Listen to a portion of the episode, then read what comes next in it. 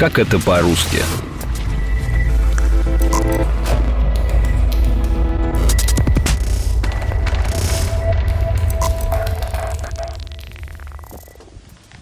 Адаптер означает пустяковый человек. Вообще сволочь и больше ничего. Акварель – это хорошая девка. Так я соображаю.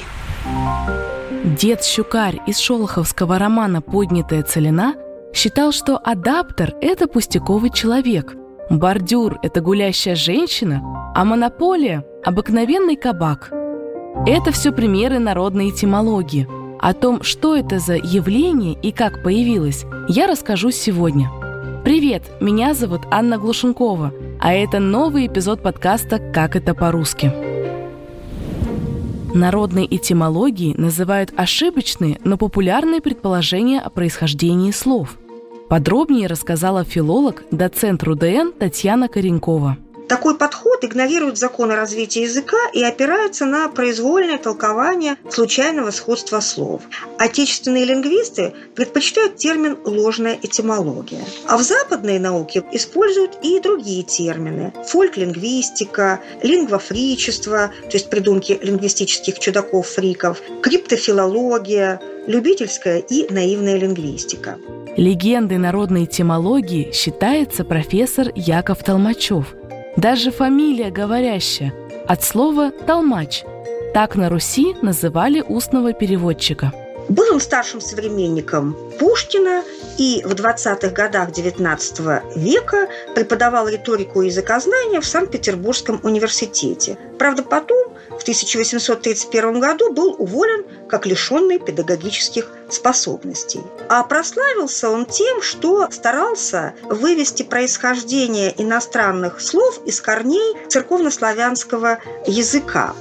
Вот как Толмачев объяснял происхождение слова «хлеб» в различных языках.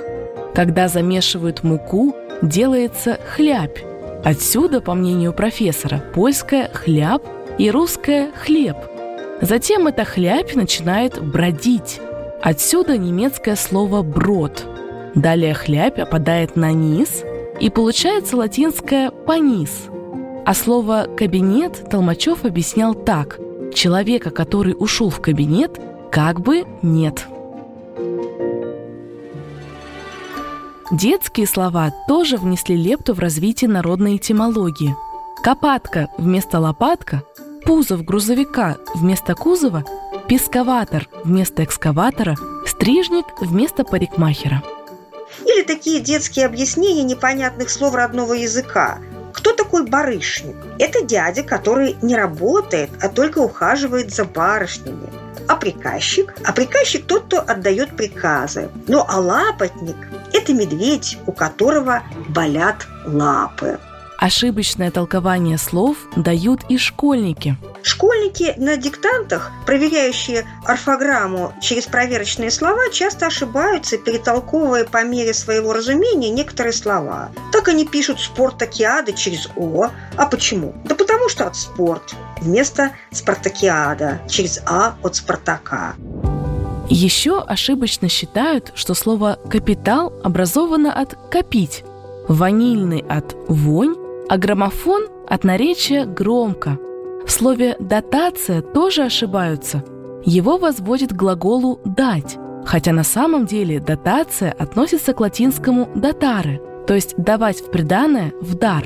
Обыгрывались подобные новостарословия и в классической литературе. Например, у Лескова в сказе о левше мелкоскоп – микроскоп, буриметр – барометр, студинг пудинг, внешне чем-то похожий на привычный тульскому мастеру студень. Верояция – это вариация. Тугамент – это документ, которому добавлена еще туго, беда от глагола «тужить». Есть и другой пример. Студенты в повести Лескова учили долбицу умножения. Эта фраза возникла в результате слияния двух словосочетаний – таблица умножения и учить в долбежку, то есть на память. Просторечных слов много, но одно из самых известных – спинжак, то есть то, что носят на спине. Оно зафиксировано и в большом полутолковом словаре одесского языка, где в качестве примера дается такой одесский анекдот. «Хаим, Богу понадобилось семь дней, чтобы сотворить мир, а вы мне шили этот спинжак аж двух месяцев. Портной отвечает, так вы посмотрите на этот мир, а затем на этот спинжак. Слово «спинжак» появилось в русском языке в 1861 в год отмены крепостного права. Затем оно фиксировалось на страницах газет и книг в годы ускоренной индустриализации России, то есть при Александре II, в самом начале XX века и в первую пятилетку СССР, во время так называемого «Великого перелома» и завершения кампании Ликбеза. А потом сходило почти на нет. Почему? Эти события совпадали с волнами переселения крестьян в город. Одежку покупали городскую, но говорили все еще по-деревенски. Советский лингвист Андрей Залезняк считал, что в народной этимологии ничего удивительного нет. Напротив, по мнению академика, было бы странно, если бы этих слов не существовало, ведь число фонем в любом языке невелико, всего несколько десятков – Полистайте, например, английский словарь, и вы найдете десятки слов, сходных по звучанию с каким-то из русских слов. Например, бич, бой, плод, рай и тому подобное. В тонкости фонетики иностранного языка любитель не вникает. Он берет иноязычное слово просто в русской транскрипции. Проще говоря, человек как слышит, так и говорит. По этому же принципу появился гульвар вместо бульвара – полуклиника вместо поликлиники, кооператив вместо кооператива, то есть купленной кооперативной квартиры. Современные заимствованные слова тоже уже успели стать частью народной этимологии. Например, можно услышать «смотр-фон» вместо смартфона. А иногда новые слова придумывают намеренно.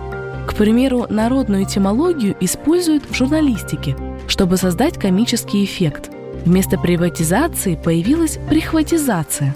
Вместо зарплаты – зряплата, а вместо метеоролога – метеоролух.